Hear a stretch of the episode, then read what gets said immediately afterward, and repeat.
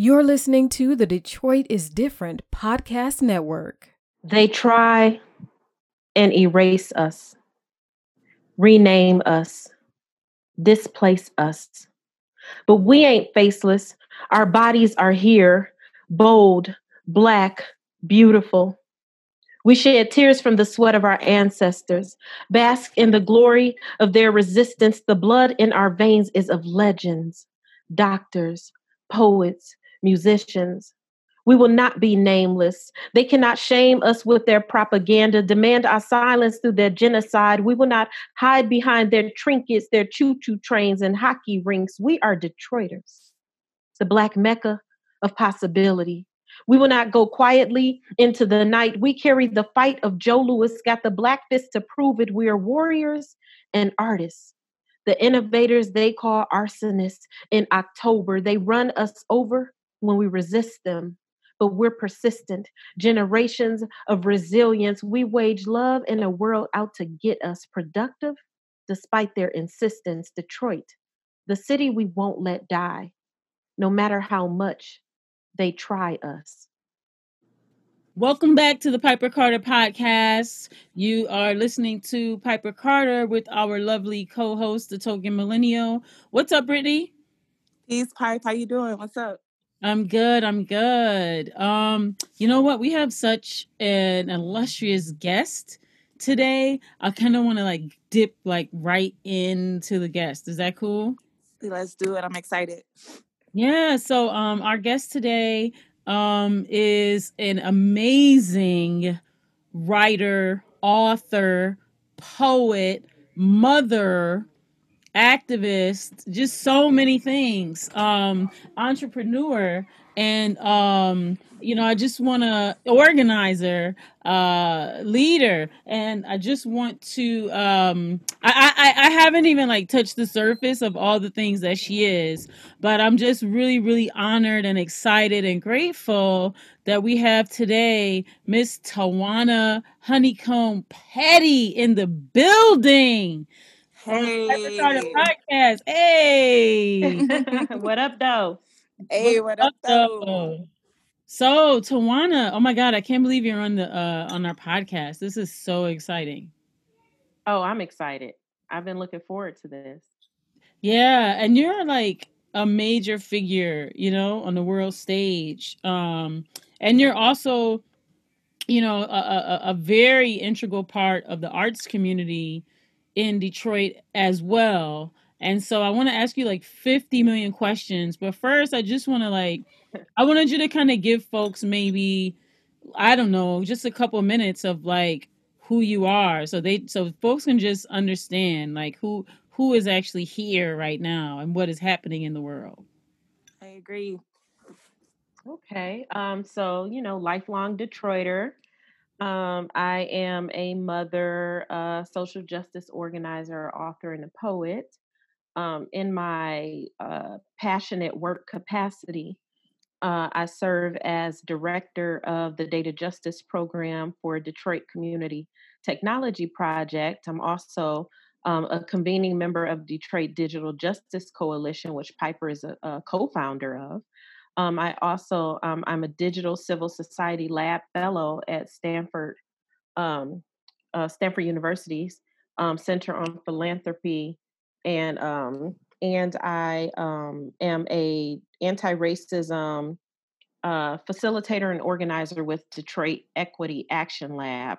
I also uh, direct Petty Propolis, which is uh, it's like an artist incubator, which organizes an annual art festival and artist retreat in historic Idlewild every year.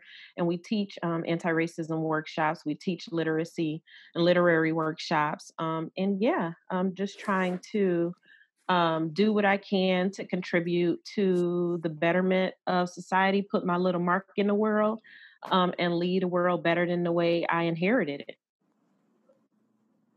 Okay, now, you just said like so much. There's like this needs to be like a, a a podcast series just to dig into each one of those things.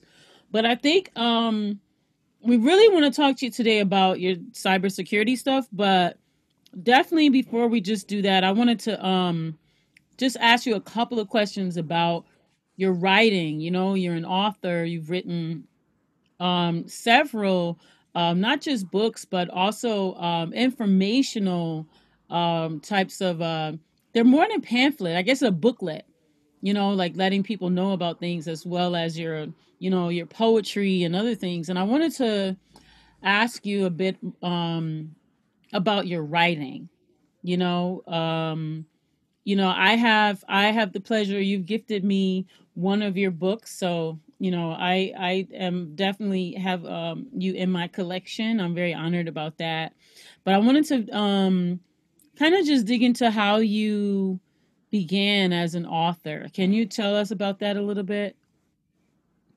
Yeah, yeah, and uh, I'm glad you asked that because I also um, forgot to mention that I'm a co-founder and on the editorial board of Riverwise Magazine, um, and that is a magazine that uh, lifts up the stories of Detroiters um, and uh, ensures that our voices are amplified within uh, the community landscape and the narrative of Detroit. Uh, and we take on everything from uh, community police relations to gardening, uh, alternative visions to the current society, etc.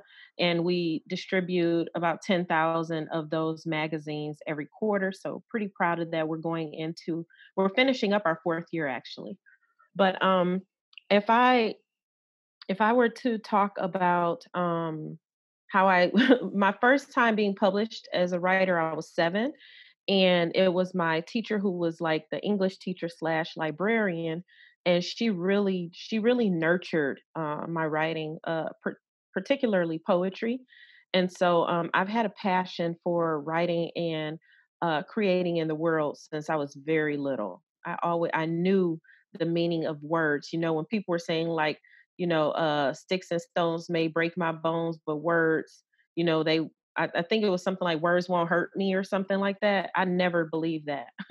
I always I always understood the power of words. And growing up in Detroit, uh, which has suffered under a literal half century of targeted propaganda assault, um, a dominant negative narrative my entire life, um, I knew that there had to be some sort of countering of that narrative um, and respiriting of, of all of us who have come through that narrative and the folks who interact with Detroit uh, in any capacity who have absorbed that narrative. And so I want to be part of that work. And that is uh, that's the direction I take within my poetry books, um, within uh, my readers, other books that I've created. I um, I currently help to um, author and co-produce uh, a toolkit for centering racial equity throughout data integration with the Actionable Institute for Social Policy. Um, with our data bodies, we put out a digital defense toolkit. Um, and of course, um, uh, the work that we put out through uh, Detroit Community Technology Project. Um, all of those things are tremendously important to me in uh, shaping and countering uh, the dominant narratives that exist and pushing back against anti racism, particularly anti Black racism. Wow. And um, you're such an amazing writer, right?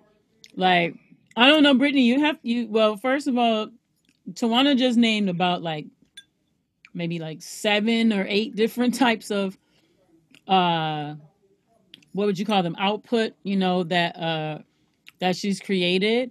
But, yes. um, but it'll be it'll be so awesome, you know, Brittany. I want um I gotta make sure that you get a copy, but also read um some of her uh creative, oh, I would love to. creative writing. Yeah, the her I, creative I writing is amazing. I I can't wait to get a list. I was just gonna say, like, I, I I find it interesting that you said that through your writing, you know, you you fight things off like the propaganda um of the city that we get. And it's always funny when you have family reunions or you're, you're engaging with people about Detroit. And then when they come to Detroit, it's almost like a 360 difference in what they realize Detroit is from how they perceived it. And it's like always been one of those like cities where you have to kind of come and visit it and understand its layout and actually see black people in the stores, black people in the banks, you know, black people everywhere. So I think it's awesome that your passion in writing, you use that to, you know, as a social responsibility to give a better outlook on the city. So I wanted to ask you to, you know, tell us a little bit about your perspective about your zip code, you know, what high school you went to and you know your perspective of Detroit, um, just you know based on your environment growing up and you know where where you are today. Yeah, so I mean, I I have been in Detroit my whole life. I did I, I dipped my toe out into the burbs maybe five of my forty four years. That's part um, of it, right? you know, because um, I, as you were saying, like I grew up being told that you couldn't make anything of yourself in Detroit. You had to get up and get out of Detroit. Like it was, it was almost like the curriculum that was taught was grow up and get out. That was the curriculum, um, and I mm-hmm. internalized that. And I thought that, you know, as soon as I was able to, I needed to move somewhere out of here, especially after I had my son. But mm-hmm. I quickly realized that this was my heartbeat. Detroit was my heartbeat. That's not to say that at, you know, some point in the near future or the later future or whatever, who, who knows what's to come, but that I might not venture out somewhere, try another country, try another state, you know. But mm-hmm. um, but my life's blood has been here. And um I grew up mostly on the west side, but my dad's family was always east. And for the last little over a decade, I've been on the east side. And I love my city. I mean, I understand the circumstances um, that we're under. I understand that quality of life issues create quality of life crime. I understand these things. And once you understand the root causes of particular situations, you look at how to solve those in a different way. So I'm not a person who thinks that reactionary uh, policing practices or mass surveillance or um, or those sorts of things are going to resolve uh, some of the conditions that we face in Detroit. I understand that if you resource communities, that you will then create vibrant communities, and it doesn't take a lot of imagination. That little brief spent, uh, stint that I spent in the suburbs, where you know it's grocery stores on every other corner, and where the schools were very well resourced, and you know there was rec centers for the rec centers. Um, I understood that that is why those neighborhoods appear to be more vibrant, and so um, so you know those are the things that I advocate for in my writing. Those are the things that I advocate for in my social justice activism. Um, and those are the things that um, I tell anyone whether I've traveled into other countries or outside of the city, or even when talking to residents who are still kind of a bit indoctrinated into that uh, that dominant negative narrative for one reason or another. And so yeah, so I'm an East Sider now, but I claim all of Detroit. You ask me what set I'm repping, I'm saying the D all the way through. So, hey. uh, you know, so I don't preface any side of town over the other. Nice, great to hear. Yeah, and so um, I wanted to just so you were on the board and helped shape um a really important space that is on the east side that is preserving uh, a very, very, very important legacy, um, the Boggs Center. I wanted to know if you could tell us about that space and um, and maybe even just a little bit about who James and Grace Lee Boggs were. Yeah, yeah. So I had the honor of serving on the James and Grace Lee Boggs uh, board for nine years. Um, I just recently retired. I'm using air quotes because I'm like not. I'm I'm like in the mid range of age when it comes to the board members. But um, but the James and Grace Lee Boggs Center uh, was founded um, after Jimmy and Grace Lee Boggs. Uh, James Boggs, aka Jimmy, being a black auto worker revolutionary, um, and uh, Grace being uh, an Asian American woman who's also very heavily involved in the Black Power movement. And uh, they've always held a space for like political ideology and deep diving into the moment. Uh, one of the uh, one of the main driving uh, ways that the Boggs Center looks at things is uh, what time is it on the clock of the world. So there's always this kind of analysis around like the current moment, but not just the current moment in Detroit, but how does it tie to the global movement and what are some ways that we can shape and plug into uh, a growing movement. One of the uh, final things that Grace was writing about and um and saying before she died in 2015 was uh, listen to the young people so she was saying like we needed to be listening to the young people and we needed to be um, uh, following um, and also offering some political education um, and analysis uh, tying young people back to the movement, uh, the historical movement, as well as uh, supporting and lifting up the current movement. Um, and so, yeah, I think that she would be thriving in this moment if she were still alive to see so many young people out in the streets, um, so many young people involved in, uh, in you know, in thinking about Brittany as an example, uh, thinking about cybersecurity and uh, mm-hmm. how we protect data and all those things. Like Grace stayed uh, tuned in to the political moment. And unfortunately, I didn't get to meet uh, Jimmy because he had passed on while I was still in high school, and I wasn't uh, I wasn't really involved in too much into like political or social justice activism back then. Um, and he died in 1993. So, but I have read his writings, I've watched videos with his speeches, I've uh, fully engaged myself in his political analysis. Um, and I'm very grateful to have come through that kind of uh, coaching uh, and, and way of uh, thinking. And so, you know, I moved on in a sense because of a lot of the things that I have learned through there, and I'm applying uh, that analysis and continuing to grow my analysis based on what I learned through the Boggs Center.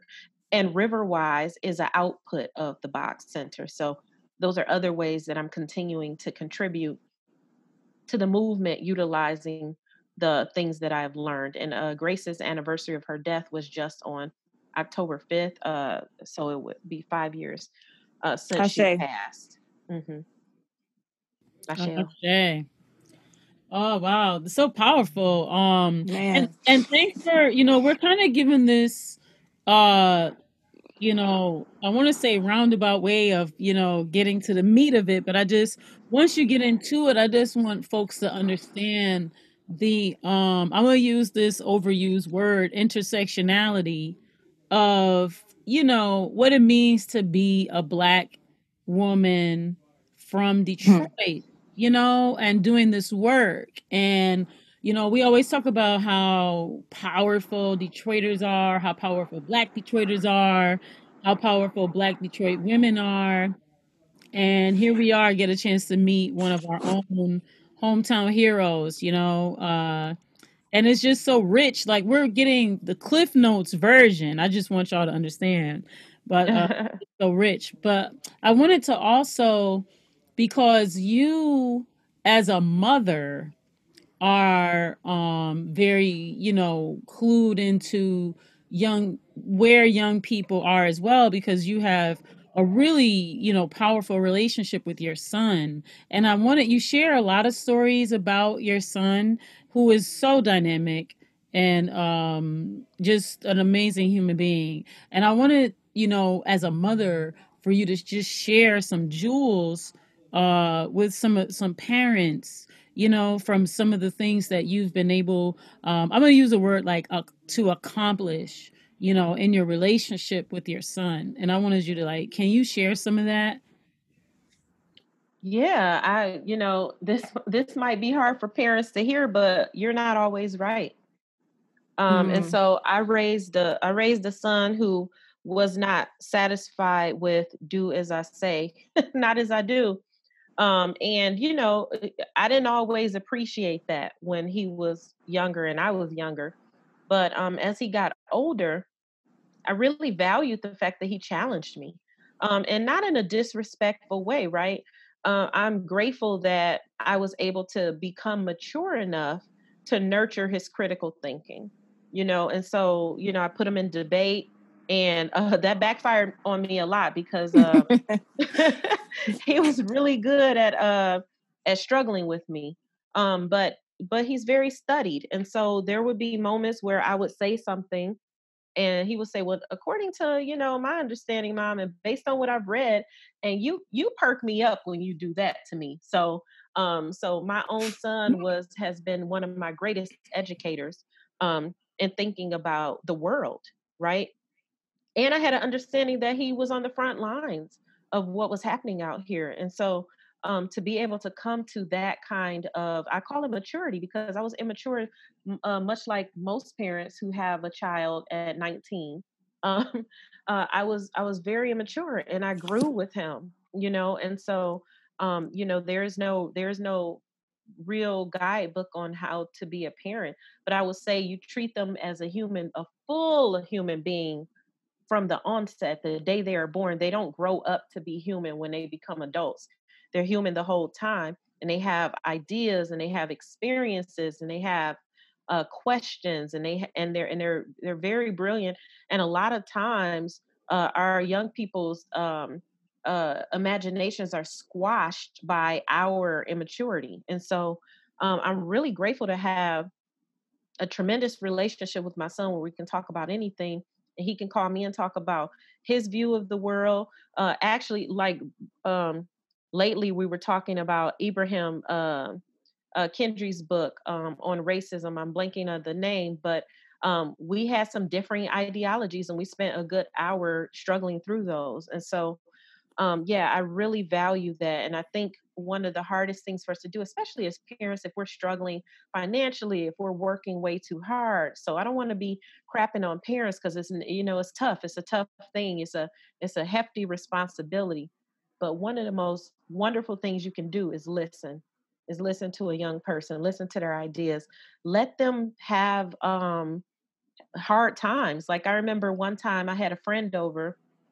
I think my son was in ninth grade, ninth or tenth grade, and he came in. He said something. I disagreed with him, and he stormed off to his room and closed the door. And my my friend said, "Oh, it's no way my child would have just walked away and went in the room and closed the door like that to me. And I said, why?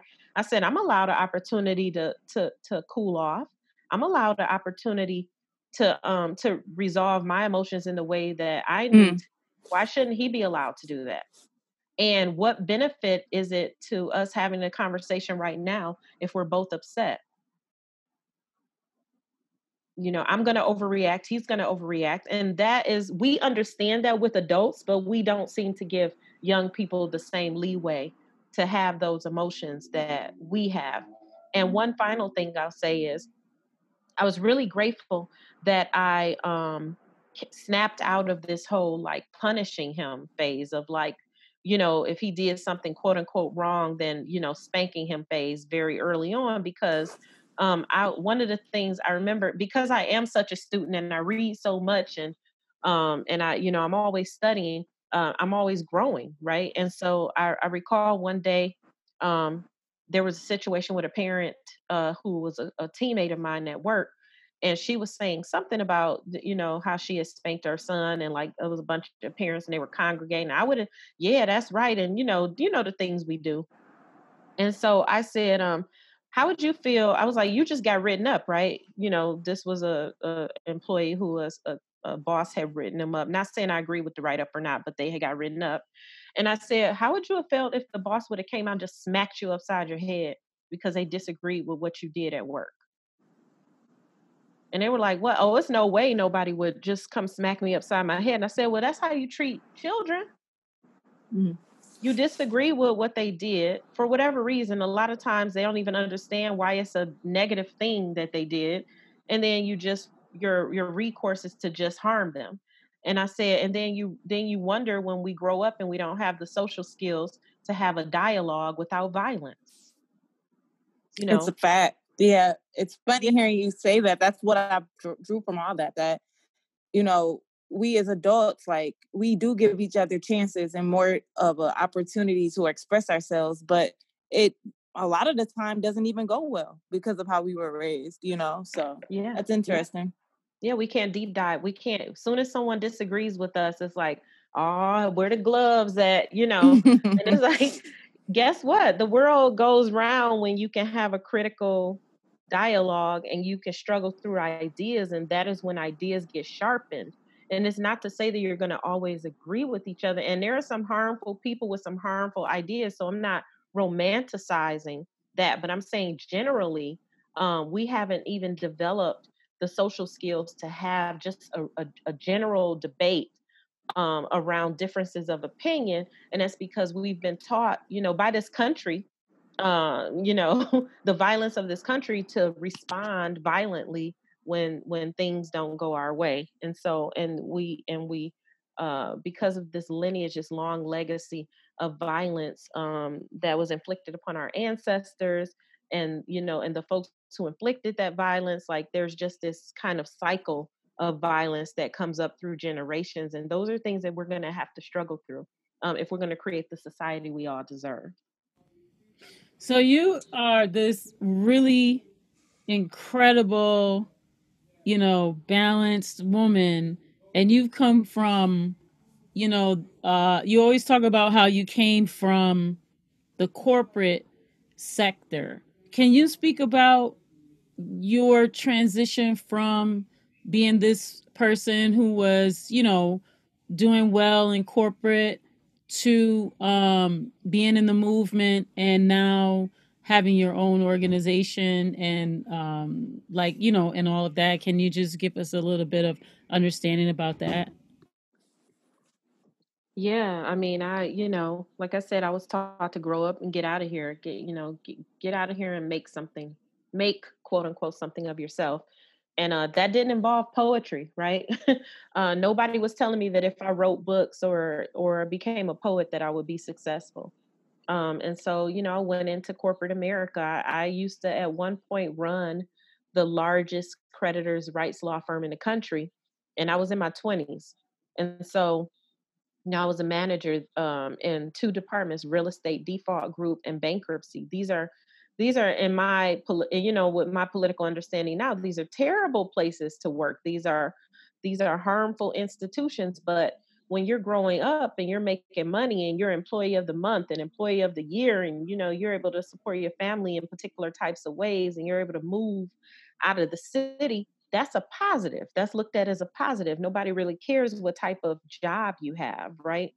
And so um i started to see you know as the as i was becoming more and more conscious i was in a poetry scene and i i uh, i credit the poetry scene for helping to raise my consciousness you know you can't go to poetry slams and not hear somebody really spitting some super knowledge you know mm. um and so i started to venture into the poetry scene and um and i was always theoretically i was always writing about the right things um but i hadn't internalized those things and i didn't see myself um, as an opposition to the things that I was writing.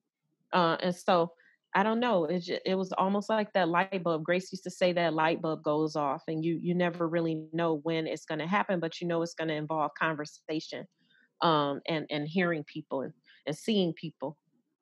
And so, um, as I started to grow in my consciousness, I started to look at that job sideways. Like I would go in there, like, what are these people talking about? Like, oh my God, like, how could you be so evil? You know, it's kind of like it's it's like when I teach uh, white people um, anti-racism, right? And and you know and i follow up with some of them and they come back and they're like oh my god i despise the people in my family now and i'm like well you know the goal isn't necessarily for you to despise the people in your family. The goal is to sharpen your analysis so that you can have a better argument with them and you can kind of uh, bring them to your side of history right? I mean you can't bring everybody with you but uh, you can bring more people with you than you can't and so uh but that's how i was back then. I was like this i was newly conscious. I was i was starting to see the world a different way. And i was in there like oh it was almost like you know you walked into a place that stink you know what i'm saying? Because uh you had this new fresh set of eyes um and so i just knew that i had to get out of there. I didn't know what i was going to get out of there and do but i knew i couldn't be there anymore. I couldn't be contributing to you know um evictions and foreclosures and uh, working for banks and mortgage companies um, and those sort of things, I had internalized the analysis that so many people still have, which is if they just pay their bills, they wouldn't end up here. Like that's what I was taught. Even as my family was struggling, you know, to make ends meet because my mother had me so young, we were still taught that, you know, if we if we got evicted or if we if our water was turned off or if our electricity was turned off, it was our fault it didn't matter that it was hundreds of thousands of people suffering that way and that we need we should probably be looking at the system as a whole. You don't you don't you're not taught that you're taught to individualize your suffering and your pain. Um, and so you know that's i was indoctrinated into that. And once that veil came over my eye off off from over my eyes um, i knew that i needed to engage myself in something more meaningful. And so that's how i started to kind of search uh, for a new reality and um and and that's how i got involved in social justice Powerful. It's powerful, right? Yeah, it is. Because you was making good money. Yeah, yeah, I was making really good money.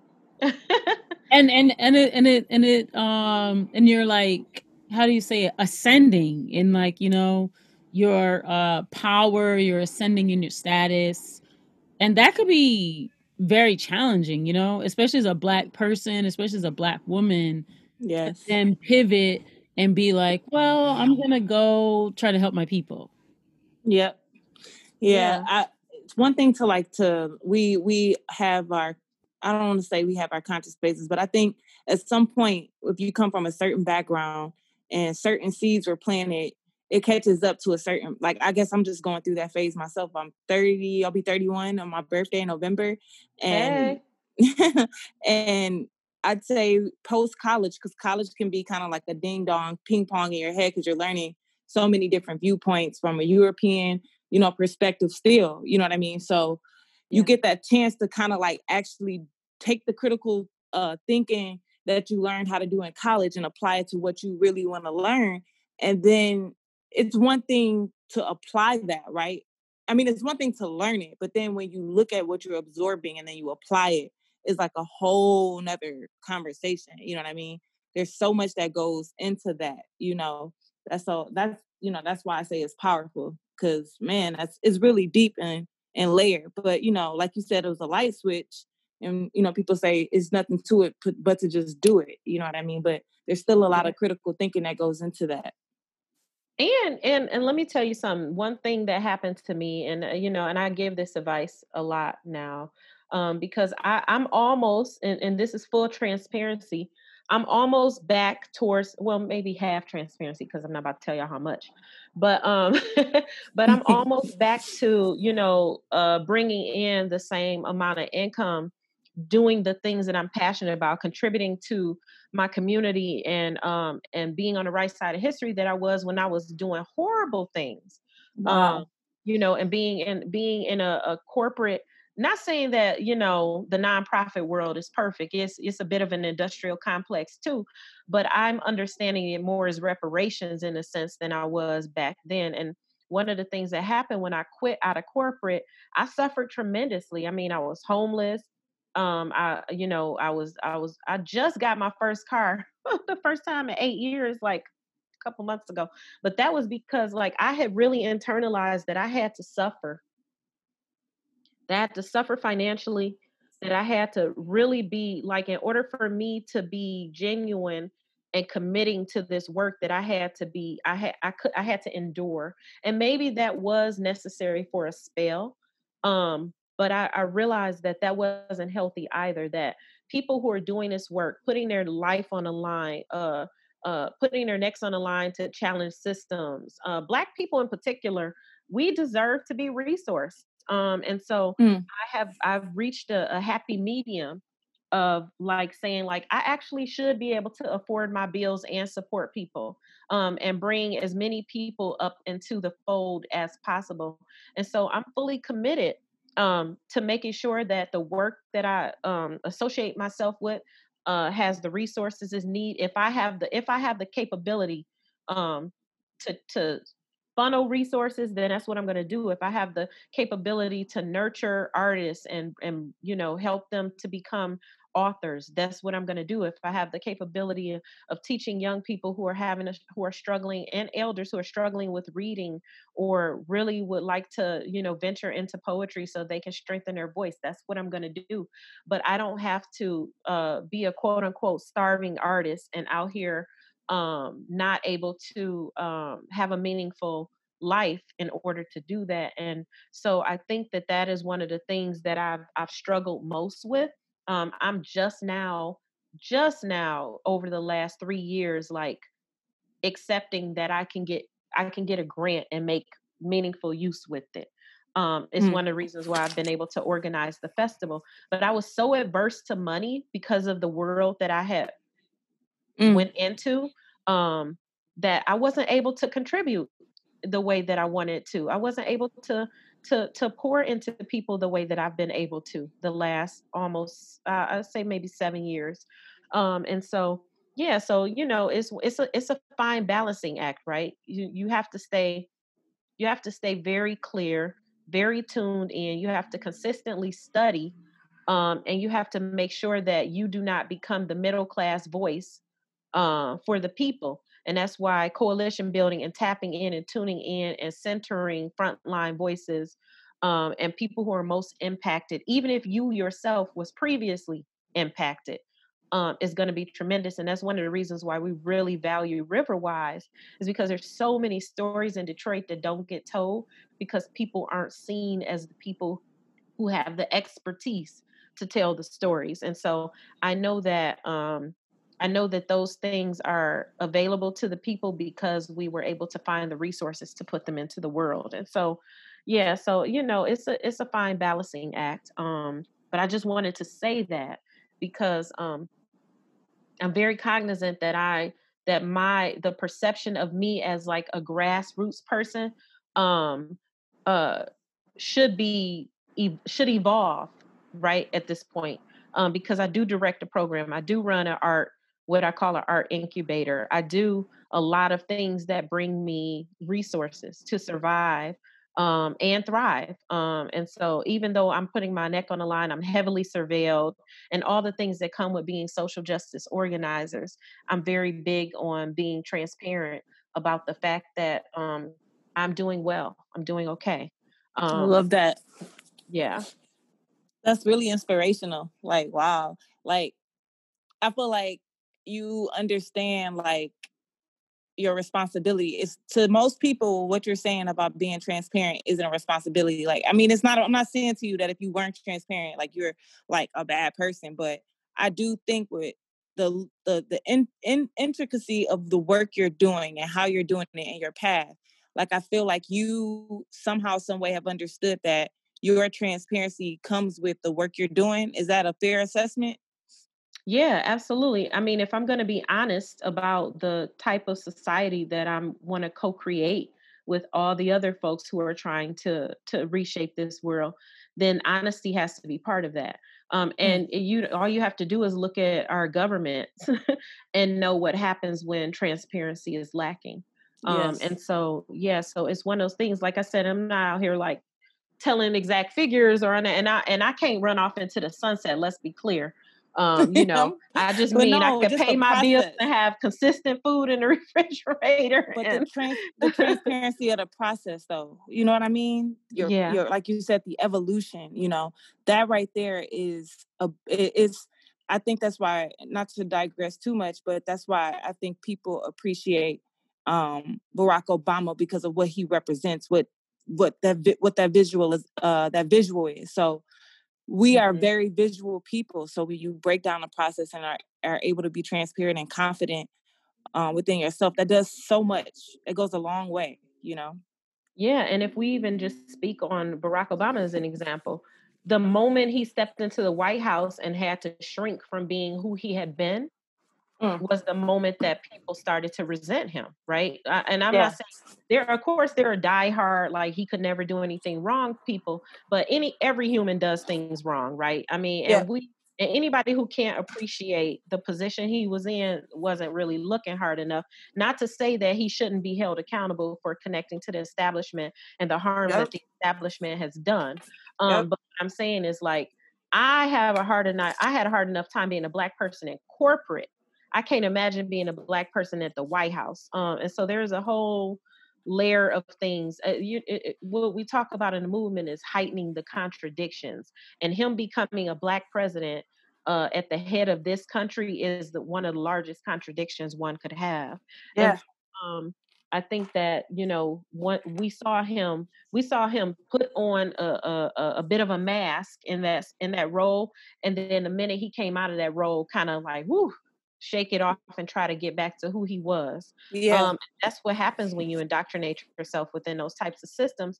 And unfortunately, we still need people in those systems to Yep. either uproot them, transform them, get rid of them, implode them, whatever, however, whatever. But this not going to happen with a, without us in some Yeah. way, shape, or form. it's ironic you say that because you literally should I don't know if people tell you or have asked you to run for a uh, like a public uh, office or something. Yeah, you would I'd be be saying no. amazing, man. Like, oh my god, no. like it's so refreshing. Like, it's so the age we're in. Like, I'm telling you, like it's amazing. Like, it's a so yeah, that's cool. That's I like it out here. I like it out here, but I I, bet. I bet. Yeah, so let's talk about because you mentioned being surveilled and you know this new life that you live or this current life you live of um informing people and the organization you've created. Can you tell us um what is the organization you've created and you know what what does it do? Uh let's just do let's just uh ask that first question. Yeah, so um well, I was hired in to Detroit Community Technology Project. Um, I started off as like contracting with Detroit Community Technology Project back in 2015. Um, and you know that uh, Detroit Community Technology Project it was kind of an outgrowth of the Detroit Digital Justice Coalition as well as the Allied Media Project, and came out of this kind of uh, call for there to be some centered focus on you know data privacy digital access um, and just equitable open data and uh, and those sorts of things within the city of detroit. And when i was hired in i was hired in as a researcher community researcher um, who was going to be looking at the ways that our data um, and information is collected stored and shared by government institutions um, and so it was a three city participatory research project uh, across Detroit, LA, and Charlotte. Uh, and it was three community organizers at the head of that research. And we partnered with two academics who, um, and our goal was to talk to community members and just find out like how are you experiencing the use of your data and your information is it preventing you from making a livelihood is it helping you contribute to a livelihood? How do you how are you experiencing your information being stored and shared? Well we um because we you know we hip hop babies we named our um our project odb so it's our data bodies but you know is odb so um so what came out of that research uh my to my surprise and benefit and also you know i say gift and a curse was that while i was doing the research in detroit project greenlight was coming off the ground in detroit. So i'm learning from community members who are telling me like i feel surveilled i feel tracked i feel like my you know the smallest mistake i've ever made is being used to prevent me from getting water from getting housing from getting you know access to resources. Um LA, the org- organizer Mariella in LA was hearing the same thing. She was more prominently focused on Skid Row in Detroit and was hearing that they were community members were saying like we are super surveilled, like we are unhoused,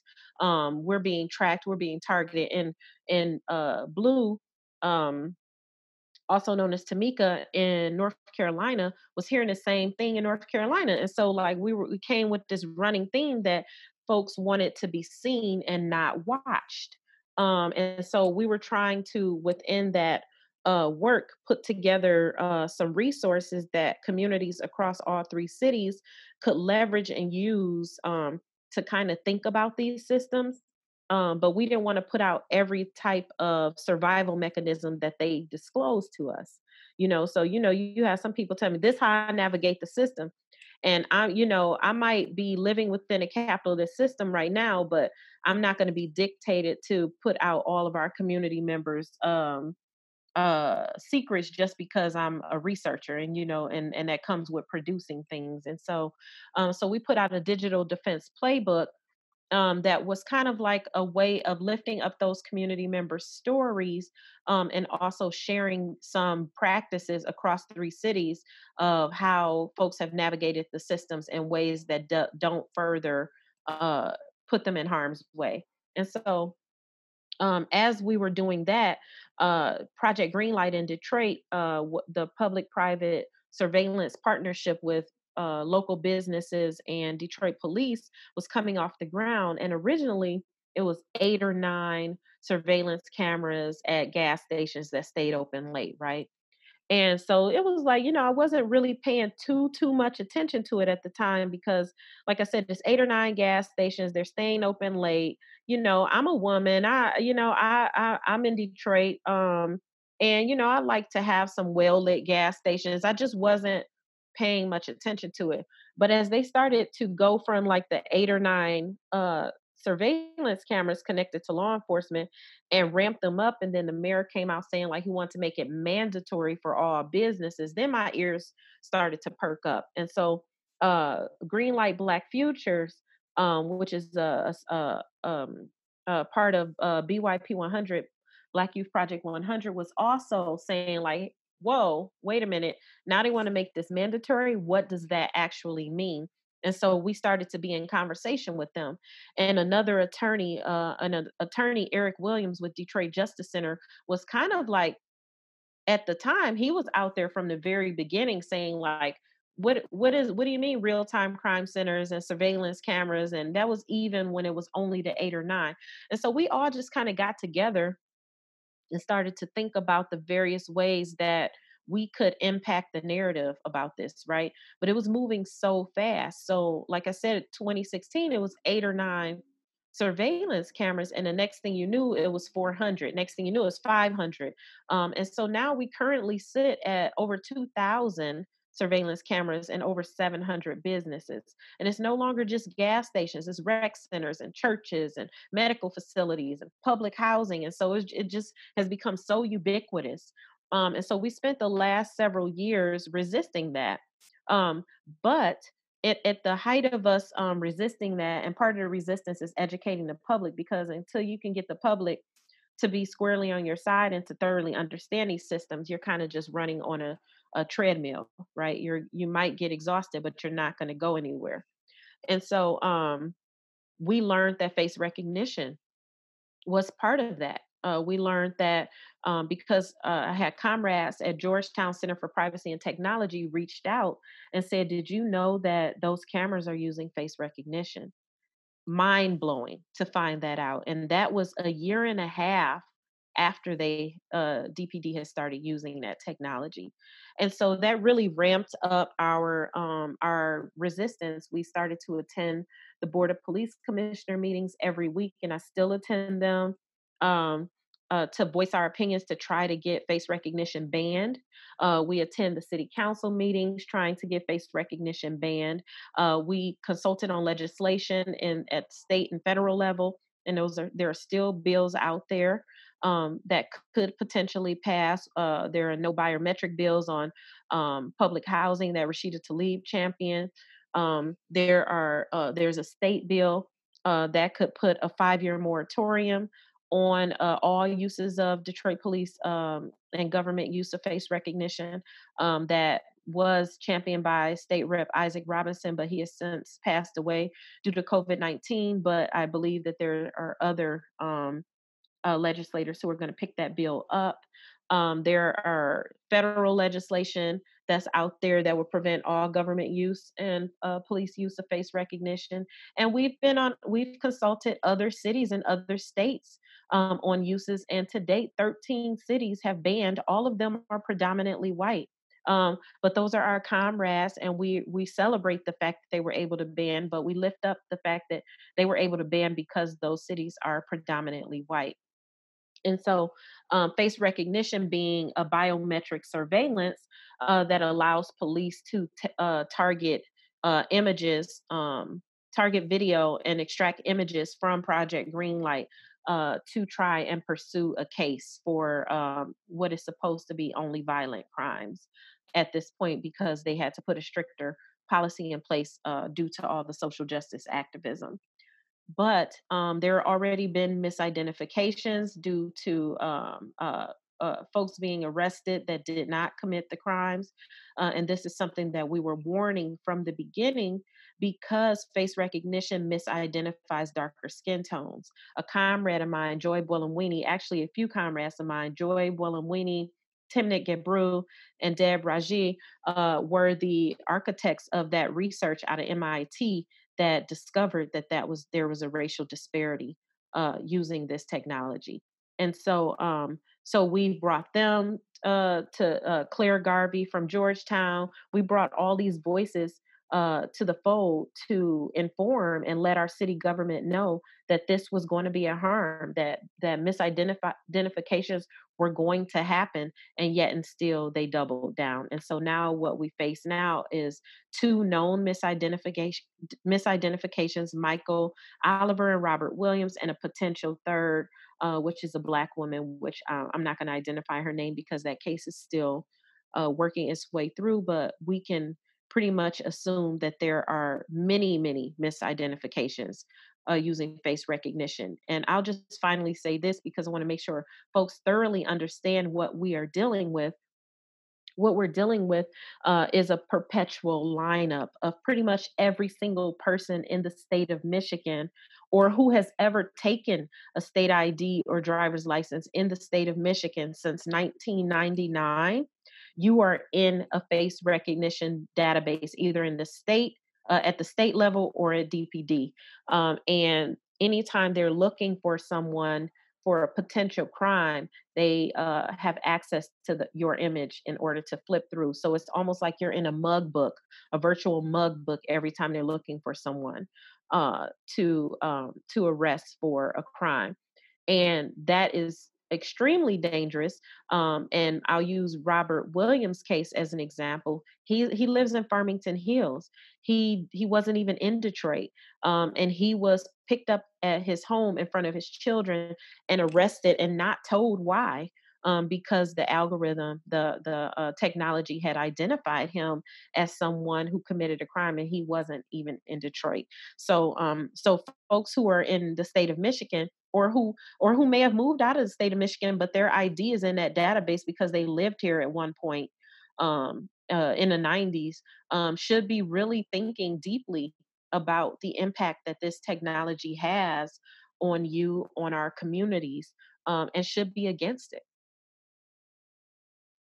No, you said like so much. I have like 50 million questions, but I just want you to repeat a couple of uh strong facts. I mean, you gave so many good facts, but um, I want to just go back. Uh, if you could uh, break down just a little bit, because so in what well, um, you know, I've been going um door to door now for I don't know what three years or something like that. Um, just with different information, a lot, a lot of with the green light flyer. This year we going around again uh you know as we're doing the voter uh registration door to door in communities and just, you know, informing folks about the green light. And when we're going to the doors, people are really uh, in favor of the green mm-hmm. light because in our communities, as you know, many of our elders and different people who have been terrorized um, are like, look, we need the police, we need National Guard. And then when we're coming around talking about defund police and you know and get rid of green light we sound crazy like space people but mm-hmm. um i wanted to kind of dig into the nefariousness of the program you mentioned and it's a point that we really uh one of the points that we try to highlight and it's that um you know the police department is uh, an arm of the government, right? It's the strong arm of the government. Mm-hmm. And so uh, public monies, your i.e. your taxes that go to the community, a portion goes to the police to pay police salaries and such. And so part of the police's duty uh, when they talk about protect and serve, unfortunately, they're not talking about us. They're talking about property and business and so these business owners are in favor of this green light um, well, I shouldn't say they're in favor of it, but they're they're extorted pretty much to uh, take the green light whether they want it or not because they've been given an ultimatum that if they don't uh, take the green light, which is a uh, product of a privately owned company that the Detroit Police Department has an account with, that they also get a kickback from. Uh, they tell the businesses that if they don't take the green light, then you know they're not going to be around in an emergency. So I kind of wanted you to like dig into that a little bit if you can around um what's wrong with that, right? Because even when we're going around when we tell that to people, uh the main thing they say is, well, that's okay if that's what it's going to take to be safe. But I wanted you to kind of the way you articulate that point, I wanted you to kind of give that to folks so that um they could just hear this this powerful perspective. Yeah, I mean, so I would just say that those businesses are prioritized. They're priority one. And so if we talk, if we're talking to residents about safety, which I don't like to conflate surveillance with safety, they're not the same things. Um, and those residents can probably tell you that they don't feel any more safe now that we spent $30 million on real time crime centers than they felt $30 million ago. Um, and so um, the the the conflation between surveillance and safety uh, has created a a, um, a, a, disparity, um, deepened the disparity that already exists in our community. Uh, also, you know, I'm somewhat sympathetic to businesses, but not as sympathetic to businesses as I am to the elders you're talking about who are not feeling safe. Uh, those businesses, you know, most don't don't live in the city they come to the city and they make their money and they take their money back to their communities and they have paid into a system that prioritizes them over the residents. Um, and so uh, that is the conversation that needs to be had with these residents um, is we've spent millions and millions of dollars on these systems and you are not you don't feel any safer than you felt before which is why one of the reasons why you know the campaign that we're engaged with uh, green chairs not green lights is asking community members to come back to the front porches. If you are looking out your window or you're sitting on your front porch and you're watching the the kids in the neighborhood make it to school then chances are they're going to be safe. If you're sitting on your front porch or looking out your window and you're watching the elder come in at night uh, from the grocery store, chances are they're going to be safe. If you live on a street and you know that the neighbor next door doesn't have water, electricity, or food, and you support them in that, chances are you're going to be safe because they're not going to be starving.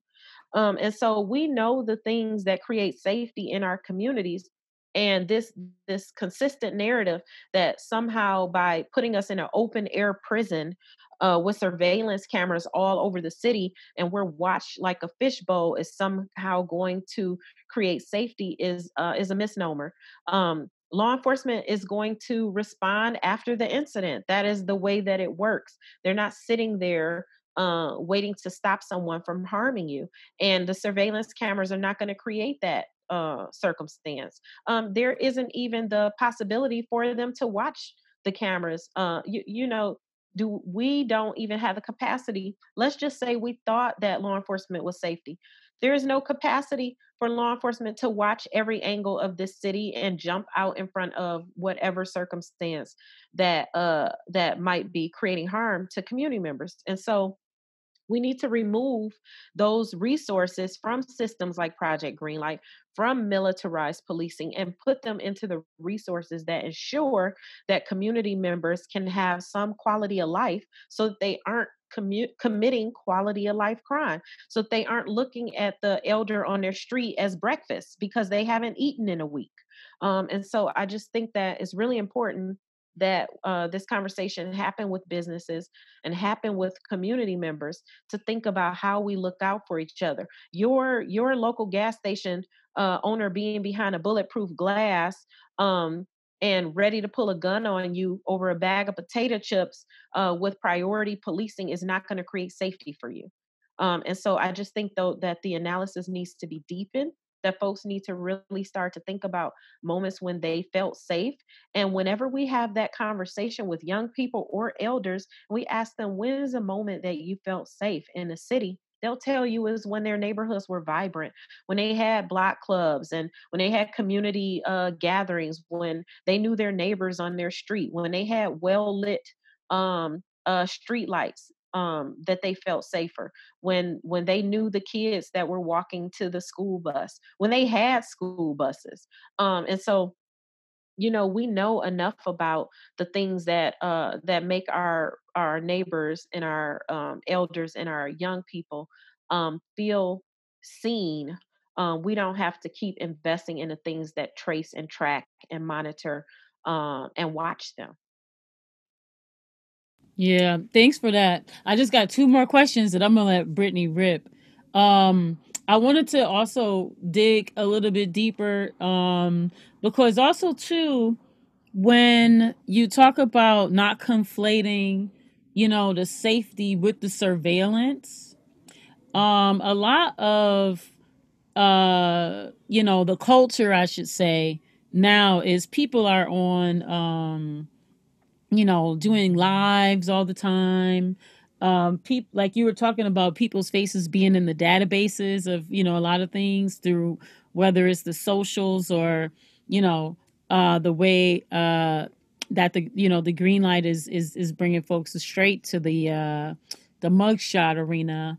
But um, how do we have this very serious conversation about surveillance specifically and how nefarious surveillance is when we have this modern culture of people consistently videoing everything. Yeah, I mean, you know, so I'm not of the mindset that we need to stop living our lives because these people are are abusing us.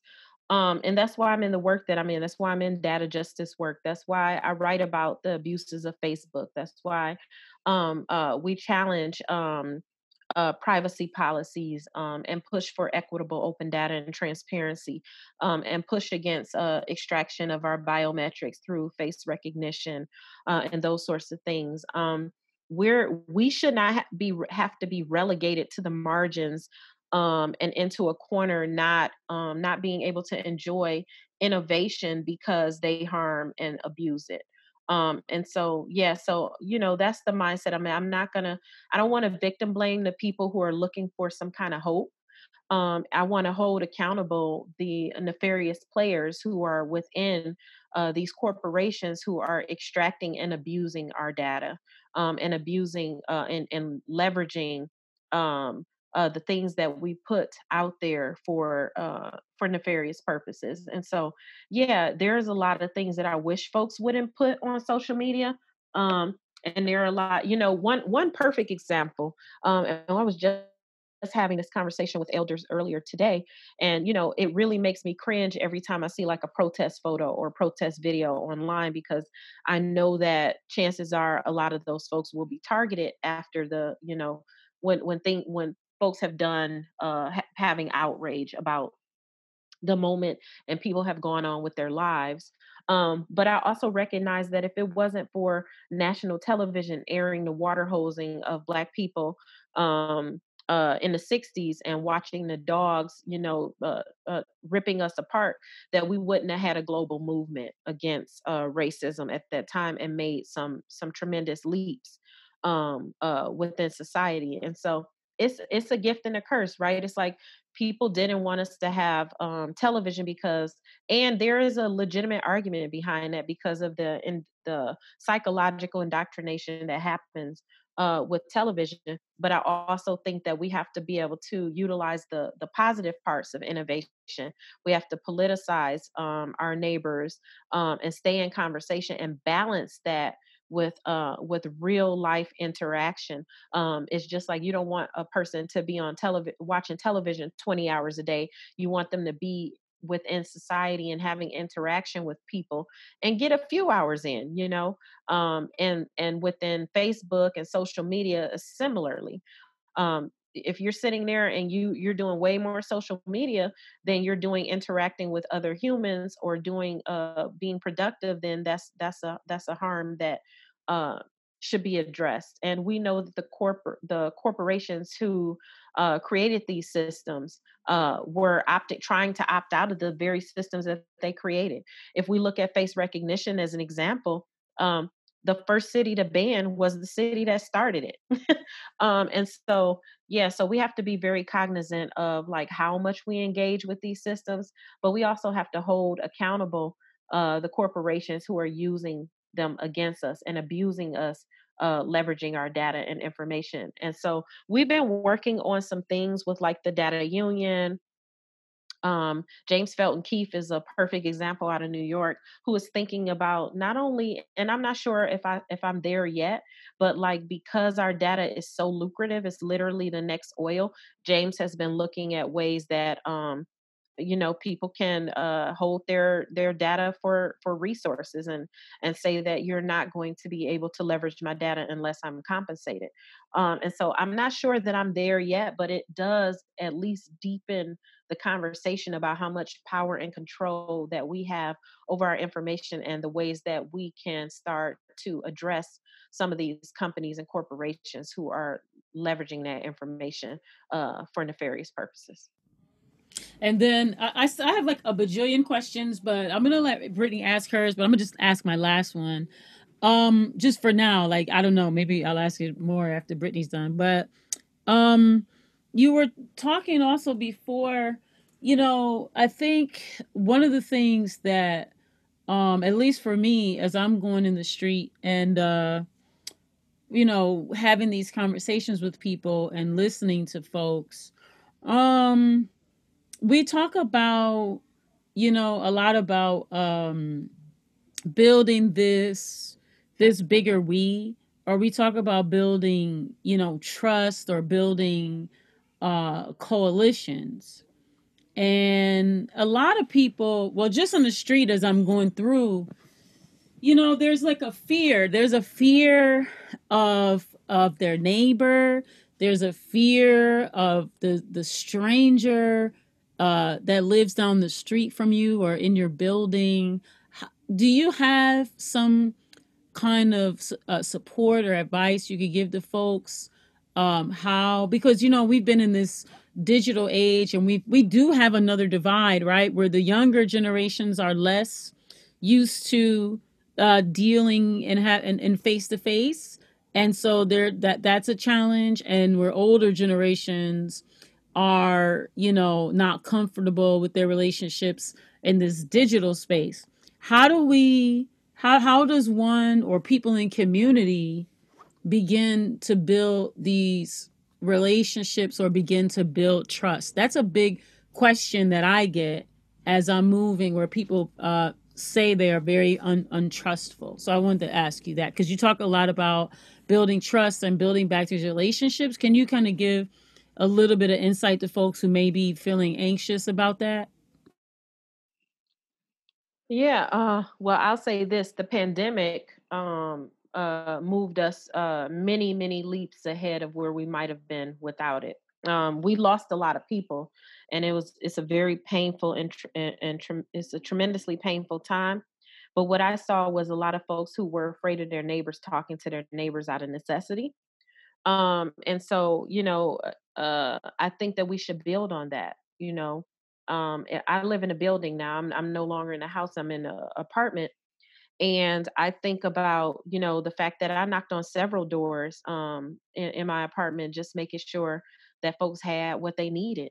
Um, and does it put does it make you vulnerable? Yeah, to a degree. But what makes you even more vulnerable is not having anybody um, to turn to and not knowing who's living next door to you and not knowing who lives across the street from you. And so, um, you know, it, it, I'm not saying that we should just jump out and like trust everyone and everything, but chances are, if you know that there is somebody's house has been spray painted in the front with a blue marker, which uh, lets you know that they don't have water on, they might be looking for water and you have water. You know what I mean? And so I think that um, that we're going to benefit much more greatly from opening up our eyes and seeing um, seeing our neighbors than we are of closing off, closing our blinds, and acting like we don't know what's going on outside because there is no magic bubble to protect you from uh, disparities that are happening outside your window. And so you're better off knowing um, and seeing. Um, and and even if you don't have the the resources to support someone, um, maybe you know somebody who does. Um, and you know, the, I, I, just think that we're we're going to be better off uh, being greater contributors to minimizing the suffering of others than we will be if we hoard and think that we can have the things we need and the folks around us can go without and it's somehow going to make us safe. It's not going to make us safe. Wow. I'm gonna I have like so many more questions, but uh Brittany's been waiting patiently and I know that she's sitting there knowing probably on her pillow or a sofa like a little puppy dog trying to be like i'm gonna ask well this doesn't have to be the only interview i do you know? Right right right. come back on. Yeah I, um, bring you back on but i'm gonna let brittany uh let her rip because brittany did a lot of really powerful research and this is a very passionate um conversation that we're having something very close to brittany's heart and for brittany's been a part of the podcast now is it two years brittany been a part yeah. Mm-hmm. And over the two years, Brittany's been like really, really wanting to d- dive deeper into this subject. And so having you here is it's pretty much like Santa Claus at Christmas. And yeah, so, so just uh, so just want to like you know um, just tell you thank you you know uh, for for how much you're giving. And you know just wanted to kind of before we dig deep into and people see the the the how sharp you are i just wanted to give a little bit so people could see how amazing you are you know? So thanks for giving us a little bit about you and who you are. So let her rip brittany well i'm not going to take up it's friday i'm not going to take up too much of either of your time and i agree with piper that you know i am a strong believer in privacy in general like, forget cyber, forget the internet, forget digital. Like, I just believe that we as human beings, as much as we need to be collective, is just as much as we need to be in tune with ourselves. And with that balance comes privacy.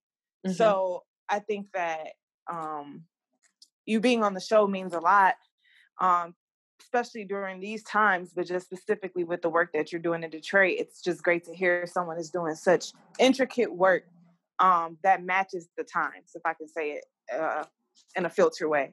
But um, I wanted to talk to you a little bit more about the ODB project since you you know you went into it, and I took a look at it and I saw that um, one of the things that you guys uh, took a lot of time in doing was doing. I think you did 61 interviews across, uh, like you said, North Carolina, and, um, LA, and 160, uh, 150. Yeah. Mm-hmm. I'm sorry, but That's at the okay. time of, of, the, I'm sorry, the document that I'm looking at, I think you guys were saying you had you you got you you did a stopping point and you said, okay, this is what we've accomplished, and we have so much that we've accomplished. Um, we want to take time to kind of share with you where we're at, which I think yes. is dynamic altogether. And then through that, you share some of the interviews that you did through those three cities. So I wanted to ask you what was that process like when you found so many of the similar stories through those uh, three cities? Yeah, so you know, it, there's this quote that I learned when I was um when I was young, actually in elementary school, and it, it still sticks with me.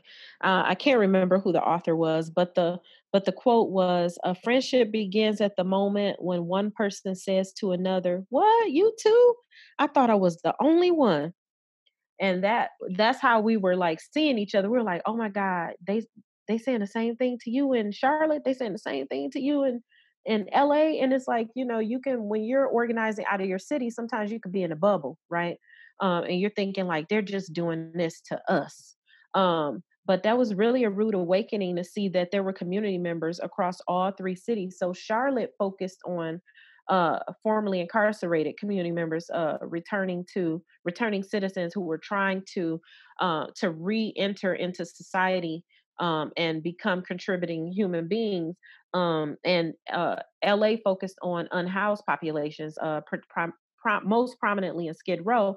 And Detroit, we just focused on like low income um, and community members who were uh, just trying to, you know, survive, not having water and uh, and and other uh, resources. And but the running theme was that they all felt like these systems were extracting data, extracting information, and communicating with one another, but they weren't able to get access to information to support themselves. Um, and if they did, um, and when those systems did communicate with one another, they were sharing the worst of each person.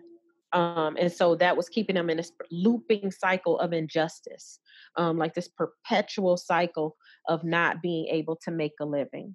Um, and so we were seeing that, you know, like I said, that each that they all felt like they were being watched, but none of them were being seen. That's uh that's really interesting. And you mentioned in the ODB project about having um I'm not saying it uses a different set of words, but basically a digital body. Like basically, um, all of us have a, a digital body, right? And but you know, specifically, I think someone said that you're either looked at good, bad, um, right, or wrong based on how the data aligns for you to even have a digital body. So my question to you is what is your thought on the i don't know if you've seen it or what you know if you even if you haven't what your thoughts are on netflix's run of the social dilemma, I believe it's called. Mm-hmm. And mm-hmm. from a scale of one to 10, with what you know and the work you're doing and the work that you've done for yourself to even get to this point, um, how in depth that movie went. And was it good enough? And should we keep, um, I know I'm asking a lot of questions within one question, but should we keep on the path of uh, providing a visual for people what a so what a digital body looks like? Yeah, yeah. So social dilemma, it doesn't, it you know, it it it it touches the surface, and I think it's an important entry point um, to the discussion for uh, for folks to just be thinking of uh, social media in a different way. Uh, also, the Facebook dilemma is another one, um, but because they don't show you uh, enough Black folk, uh, and particularly women, and I know some badass women um, in this work um, I recommend that folks uh, get to know the work of Simone Browne um, a book called Dark Matters. Um, there's also Dr. Ruha Benjamin, and she has Race After Technology, uh, Abolitionist Tools for the New Jim Code, um, Coded Bias, which is a film um, that chronicles the work of Joy Buolamwini. Um, and the groundbreaking research around face recognition.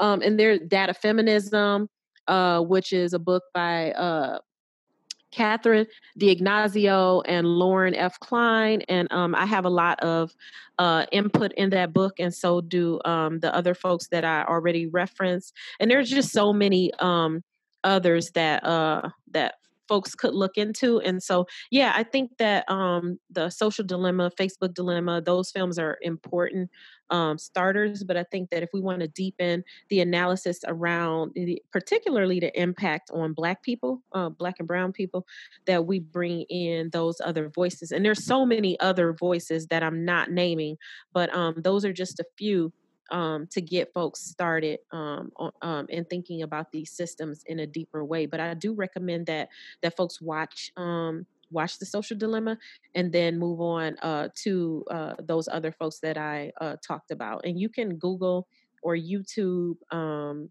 uh, their talks um, and hear some of the ways that they're thinking about this. That was powerful. Thank you so much for that.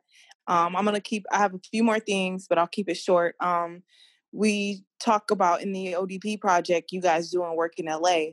And before we started the show, I told you that I thought that it was kind of interesting. I mean, it, it makes sense, right? Mm-hmm. Um, that California is the first state, um, if, and you can correct me if I'm wrong, that has a law that coincides with consumers' privacy. Um, and I mean, California is always, you know, trying to be ahead of the curve when it comes to green, when it comes to uh, even just their, the way that they create policies in general.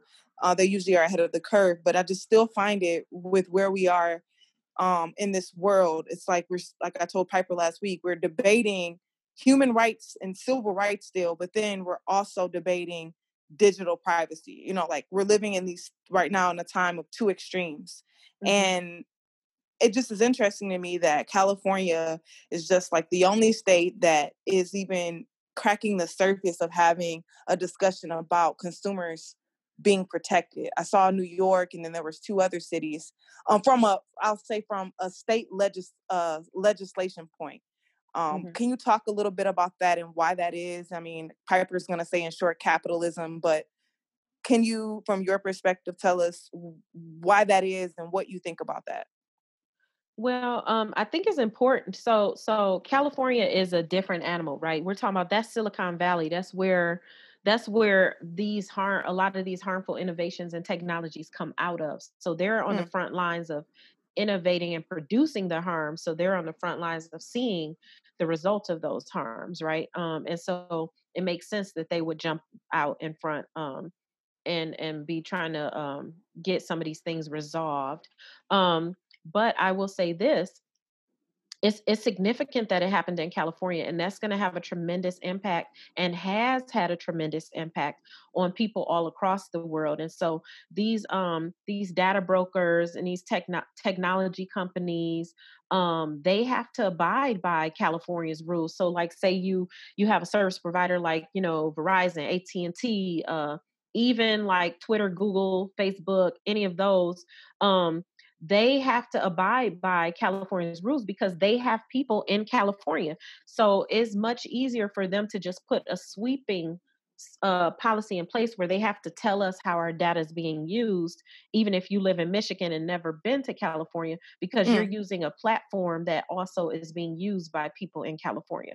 And so um, I think I agree with you. I think other states should definitely be getting on board um, and and trying to strengthen this act, this privacy law, but we also should take advantage of the benefits that we've gotten from this privacy law. So you Understood. might notice a lot of sites that you go to um, now ask you, you know, about how they're using your data. They give you, even though sometimes it's it's a very uh, not very um, user friendly uh, uh, series of links that they take you through, but most have to ask you now, like uh, how this is how we're using your data. Do you want to opt out of this? Do you want to opt out of that? And that's because of the impact of the California data privacy law. And so, um, so yeah, it's it's had a ripple effect on everyone. But it's also, I, w- I just want to say this really quick: net neutrality, because we we lost on that. Um, as much as we've gained with the California Privacy Act, we've lost with the Net Neutrality Act, which is why you're starting to see like local news and other uh, online entities, um, you're not able to access as much information uh, free as you were before because the internet is competing with each other like they, are competing for space um, and being prioritized and they have to pay pass that cost off to uh, somebody and it's going to get passed off to us and so we got a lot uh, uh, a lot of battles ahead but uh, i always say i believe that we will win in the end. I love that two more things contract tracing with covid is there anything that you've seen that you want people to be aware of? Do you want to talk about it? Is it a big deal to you when it comes to this uh, when it comes to the fight of privacy? Absolutely i mean i feel like we're living in i always tell people i feel like we're living in the biometric industrial complex right now where where there you know our our biometrics our um our data um, our data bodies are being extracted for profit um, and it's unfortunate that something like contact tracing, which should have positive benefits um, to helping to cure a pandemic, um, is a con- is directly linked to um, a, a, history of um, extraction, you know, of black bodies that we have to worry about. I mean, we can't ignore Tuskegee experiment. We can't ignore mm. Henrietta Lacks. Like we can't ignore these historical examples that we have of governments um, using our DNA um, and and and experimenting on us. And so, uh, yeah, there are a lot of policies and things that have been in, put in place since those things have happened. But I think folks are right to scrutinize and be critical about contact tracing. And I'll just say a perfect example in Detroit. The person with the contact tracing contract is Dan Gilbert. He's not mm. in the he's not in the medical field. He's not he's not a doctor. He doesn't run a hospital.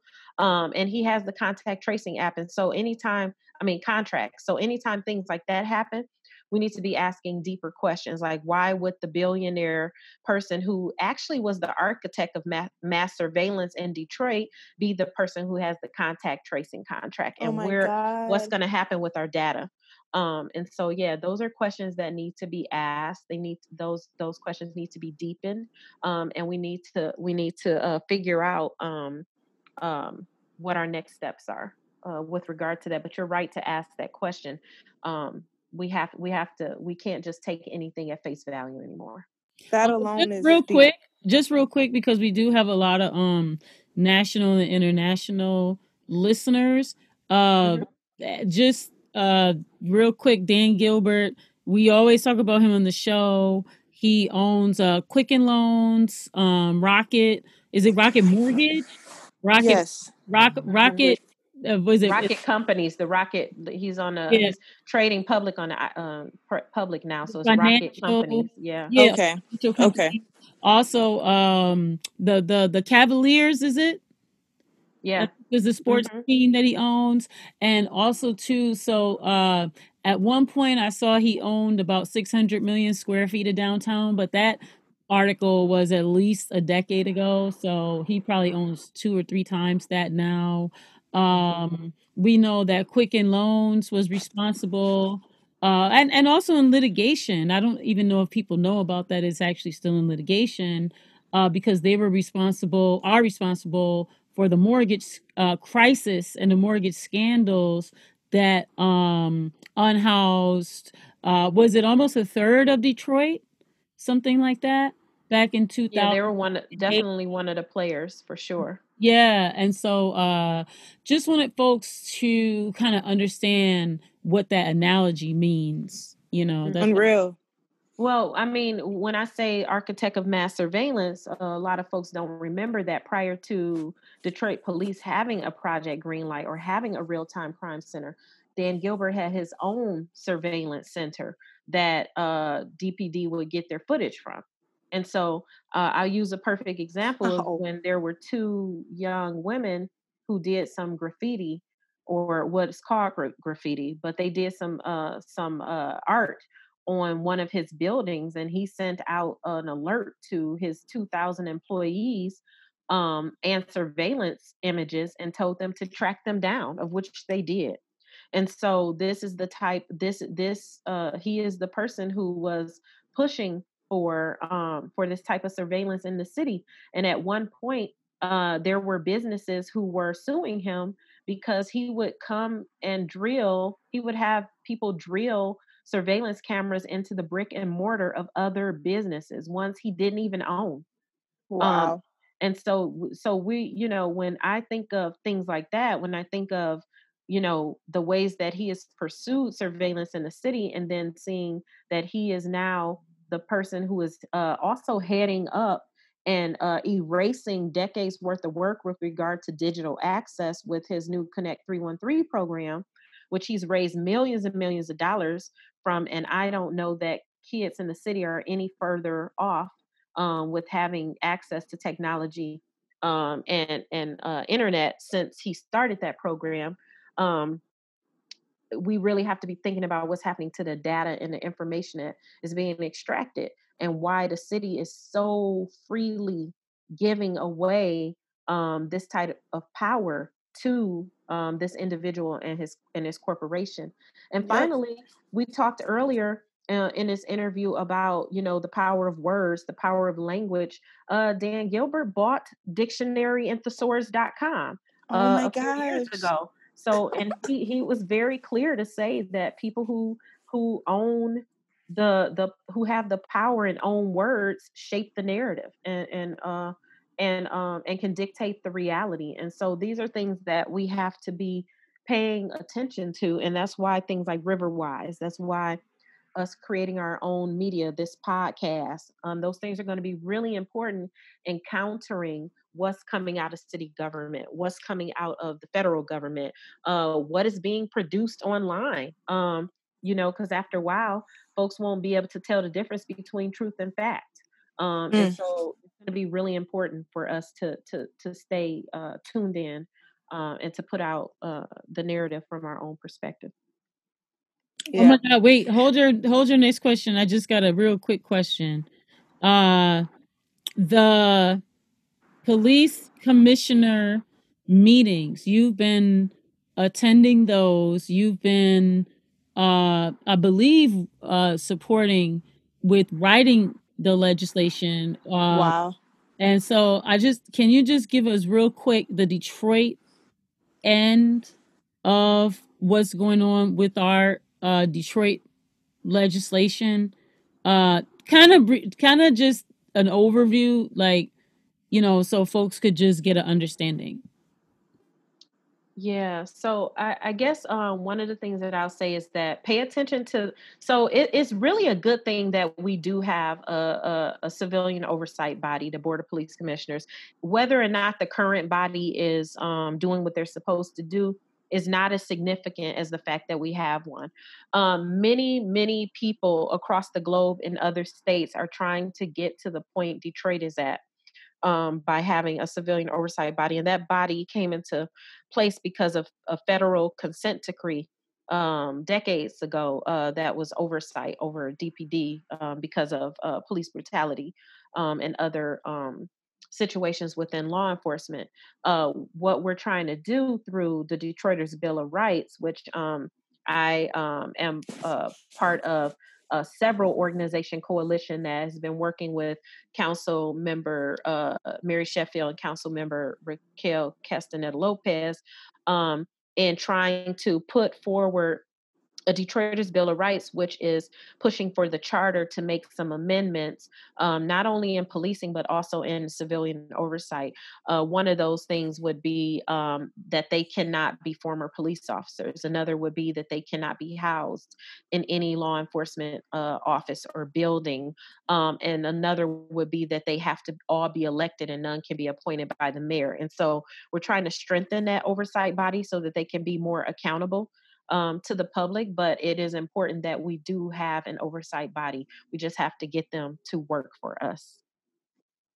Okay, thanks for that. I apologize. Yes, no, man. Thank you for that. That that is uh, amazing. How is that? What what uh what are you learning about yourself as a writer? Like with this, I mean, is it that hands on where you're you're having to come up with the language and things like that? I'm not. I don't know too much about creating policy, but could you talk about that a little?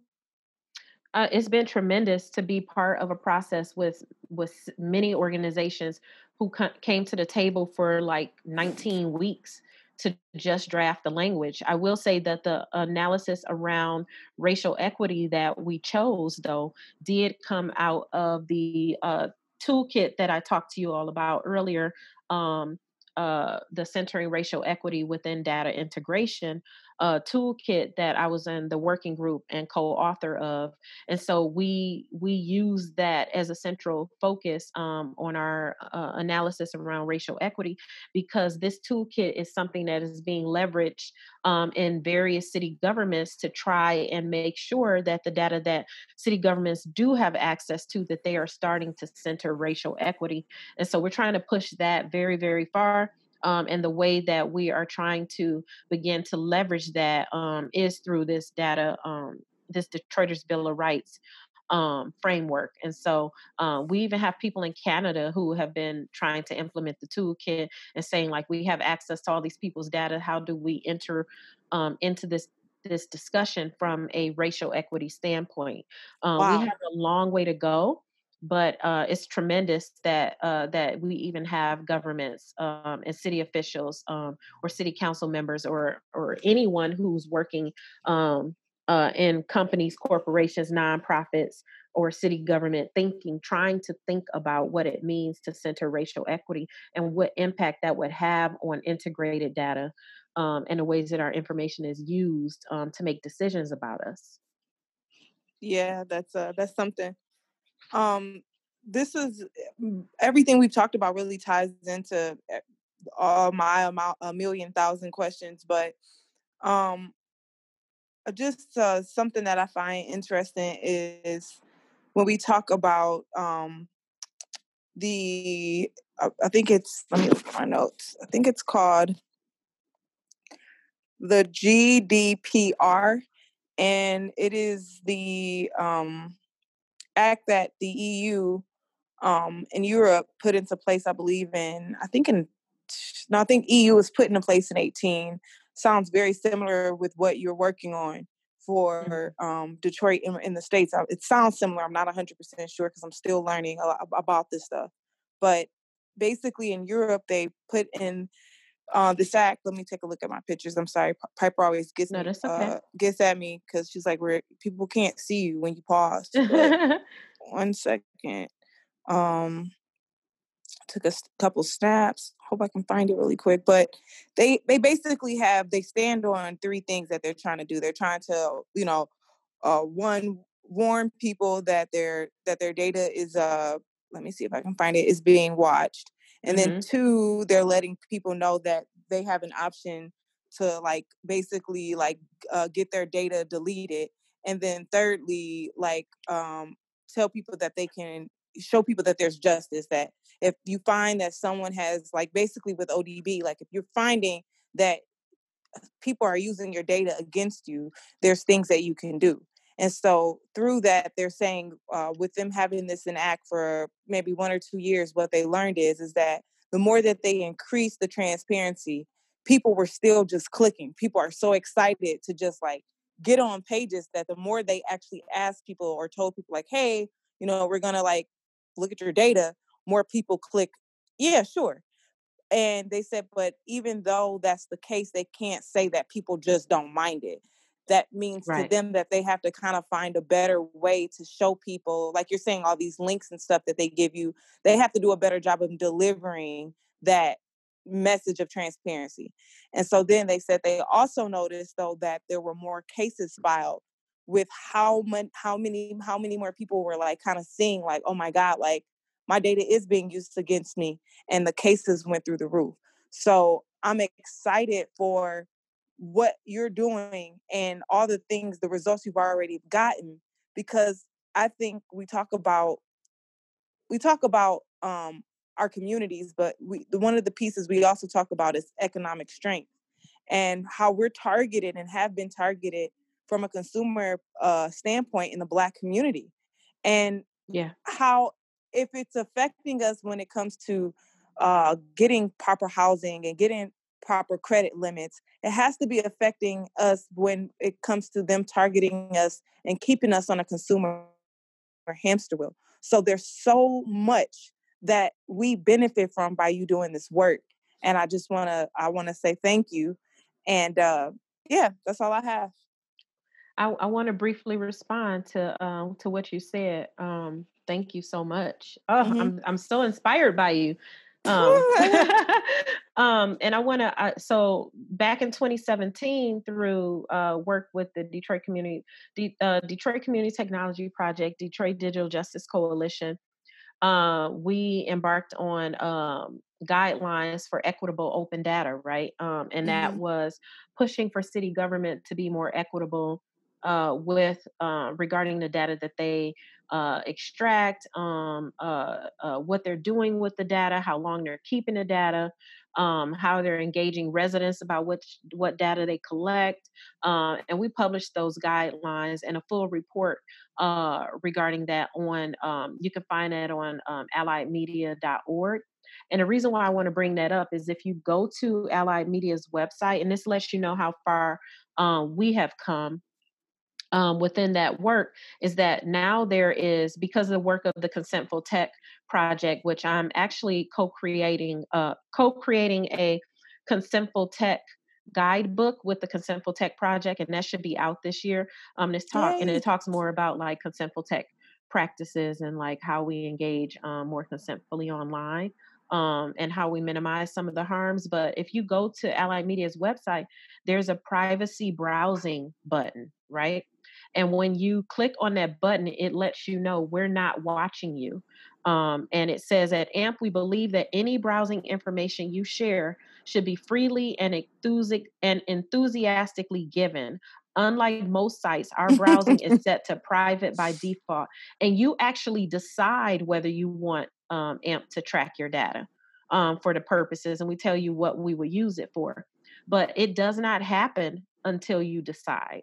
And so um, these are the ways that folks can even if we don't have the GDPR here, right? I mean, there are some ways that the GDPR um, it affects us because there are folks who are from Europe that are utilizing some of the similar to California. Like there are some of okay. us that get affected by what happens in California because those businesses represent people in California still, um, and so we we benefit from some of that but um, these are the ways that we can like number one implement net neutrality and respect it whether or not net neutrality um, passed or not uh, whether mm. we can implement privacy browsing whether or not um, that is a policy or a law here or not so individual organizations and companies um, can take it upon themselves to be more equitable and they don't have to wait on the government to implement a law or legislation or a policy um, in order to be more responsible, more consentful, and to respect people's privacy.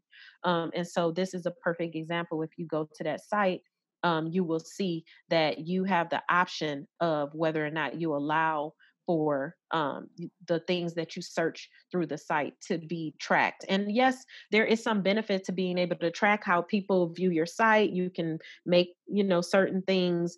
Uh, you you might make decisions on how the site functions or like the things that you put out, but that should be a choice and not a mandate. And that Understood. is um, that's where we are.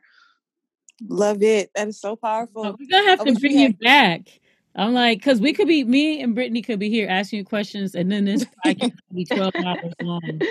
I'm just so excited because uh because you know, I mean, I get to talk about this stuff all the time with people who are doing this, you know, like in the field, but mm-hmm. I don't get to talk about this just generally. You know what I'm saying? And so wow. um it's really exciting um that you all were interested and I'm really excited at the fact that Brittany studied um to the degree that you did and, and are asking me the questions that you're asking. And so I would love to see you more involved with the DDJC and uh, maybe there are some opportunities within DCTP and those sorts of things because we would really like to nurture that um that interest that you have. And, and so, our other uh and our engineer I was just about to say that. Yeah, he's gonna he's gonna listen Piper, he's gonna listen to this and and hate me. Like, no, he's gonna have to be. He, he's got to be on part two. Like he really wanted to be on here, but he got a new job, mm. and he's been studying. And his thing is cybersecurity. So he mm-hmm. was like, "Can I have her number?" and all stuff. And I was like, oh, "Cowboy." no, he's so passionate. He wants to help people. He's like studying cybersecurity, so he was so bummed he couldn't be on here and he really wants to like he's amazing let's be clear he's a producer he's a photographer he's a videographer and he's, he's a, sound gen, engineer he's a gen z yeah he's oh. like 20 nice well there's so, so, many opportunities for for him to get engaged for you to get engaged. Um we're you know uh piper knows we're gonna like start the ddj so we we took a little break um because everybody needs a break um yes. and we'll we'll relaunch the ddjc um and hopefully you know there will be capacity for you all to bring your brilliance to the table um as we oh, love it. shape what's happening um in the city yeah, we got to bring you back. But um, before we let you go, we need you to give folks all the ways in which they can like purchase something from you, get involved, stay on top of things. And I know you have like you you have your books, you have your retreat, you have um, you know, your workshops. Well, I don't know about events because it's COVID, but you might even have those Ooh. online and Zoom. And um you know you have other ways that people can get involved but tell everybody the ways they could like they could plug into your magic. Yeah so i would just say like well i'm on uh on um instagram and twitter i'm at combs the poet c-o-m-b-s-t-h-e poet. Um my website my personal website is pettypropolis.org p-e-t-t-y-p-r-o-p-o-l-i-s dot org um, Detroit Community Technology Project's website is detroitcommunitytech.org. Um, and then odbproject.org is our data bodies website. And so, um, oh, and I'd be remiss, Riverwise is riverwisedetroit.org. And so those are just some of the ways that folks can stay engaged with the things that I'm participating in. Um, and right now, our fellowship, the Detroit Equity Action Lab, is at, um, actually looking uh, for the sixth cohort of our um, anti-racism uh, fellowship, and so mm. folks should be on the lookout for Detroit Equity Action Labs um, uh, fellowship. And so, yeah, so you can um, follow um, on Twitter Detroit Equity Action Lab at, at Detroit underscore equity. This is so, a- yeah. I'd like to end with a quote, though, if that's okay. Yes, yes, yes, yes. So, and I know a lot of people throw Dr. King out there, but I'm I've studied Dr. King much more extensively, and I'm not romanticizing him to any degree, and I've moved beyond his dream. Um, but there is one quote that uh, that is in the Time to Break Silence when he was um, organizing against the war in Vietnam, um, which which most folks say that that's the actual organizing that got him killed. But um, but he had this quote within his speech that I, I really have internalized, and that is the "We must rapidly begin the shift from a thing-oriented society to a person-oriented society." when machines and computers, profit modems, profit motives and property rights are considered more important than people, the giant triplets of racism, materialism, and militarism are incapable of being conquered. And so in 1967, he was telling us do not prioritize machines, computers, profit motives, and property rights over people. Hmm. Um, and that is the moment that we find ourselves in uh, in the biometric industrial complex where they're trying to target us with gait recognition which is how you walk or mask recognition so they can see your face through a mask or face recognition or emotion detection and all these ways that those uh, our data bodies are being extracted um, for profit and so i think we have an awesome opportunity to answer dr king's call um, and start to prioritize people again. Wow. 2024 i'm telling you. Yeah yes. I mean you the need, run, uh, you need to run for president. I'm telling you, you would be uh, oh my I'll, god. I'll be i'll be a consultant. All right there you go well, yeah. So we'll we take have that. to bring you back. We have to bring you back because definitely, I know Jira wants to talk to you. I'm sure Deja wants to talk to you. Um, we got to dig deeper. You know, it's it, there'll probably be more developments. We have to figure, you know, schedule and figure that out. You know, what's going on uh, with the policy and things like that. So I just want to tell you thank you. I'm so grateful. Well, I'm grateful to know you, and I'm grateful that you said yes to do this interview. This has been such. This has been like school, and I think this is like pretty much one of my favorite episodes right now. Um, this is the kind of content that we want to continue to bring folks. So thank you so much. I don't know if Brittany wanted to say anything before we go. I just want to say thank you, and this is this was amazing. Seriously, so I know our viewers will uh, love it, and this is this is a classic one. This is up there. This is on the Mount Rushmore, the Piper Carter, and uh, just thank you so much for your time on a Friday night as well. So. No, thank you. Um, I'm I'm happy to have participated in such an intriguing dialogue, and I really appreciate um, you all deepening the questions. I mean, when I get to have these conversations, it helps me to think more deeply too, and so um, I'm really grateful for it and uh, look forward to talking to you more. Oh, wait. You know what? I can't let you leave. You got to do a poem. I probably get you. Um, uh, let me see. What's a? I mean, you know, I'll say a classic Detroit poem. Um, even though I mean, maybe your listeners haven't heard it, but Piper, you've probably heard it 500 million times. Um, but that's what I'm prepared to do right now, if you're okay with that. Yes, please. Um, we were supposed to turn our backs on you. Count down to your imminent demise, dangle you by the limbs of misdeeds. They wanted us to rate you inferior plagued by deteriorating neighborhoods and a convoluted history. You were never supposed to bloom from your ashes.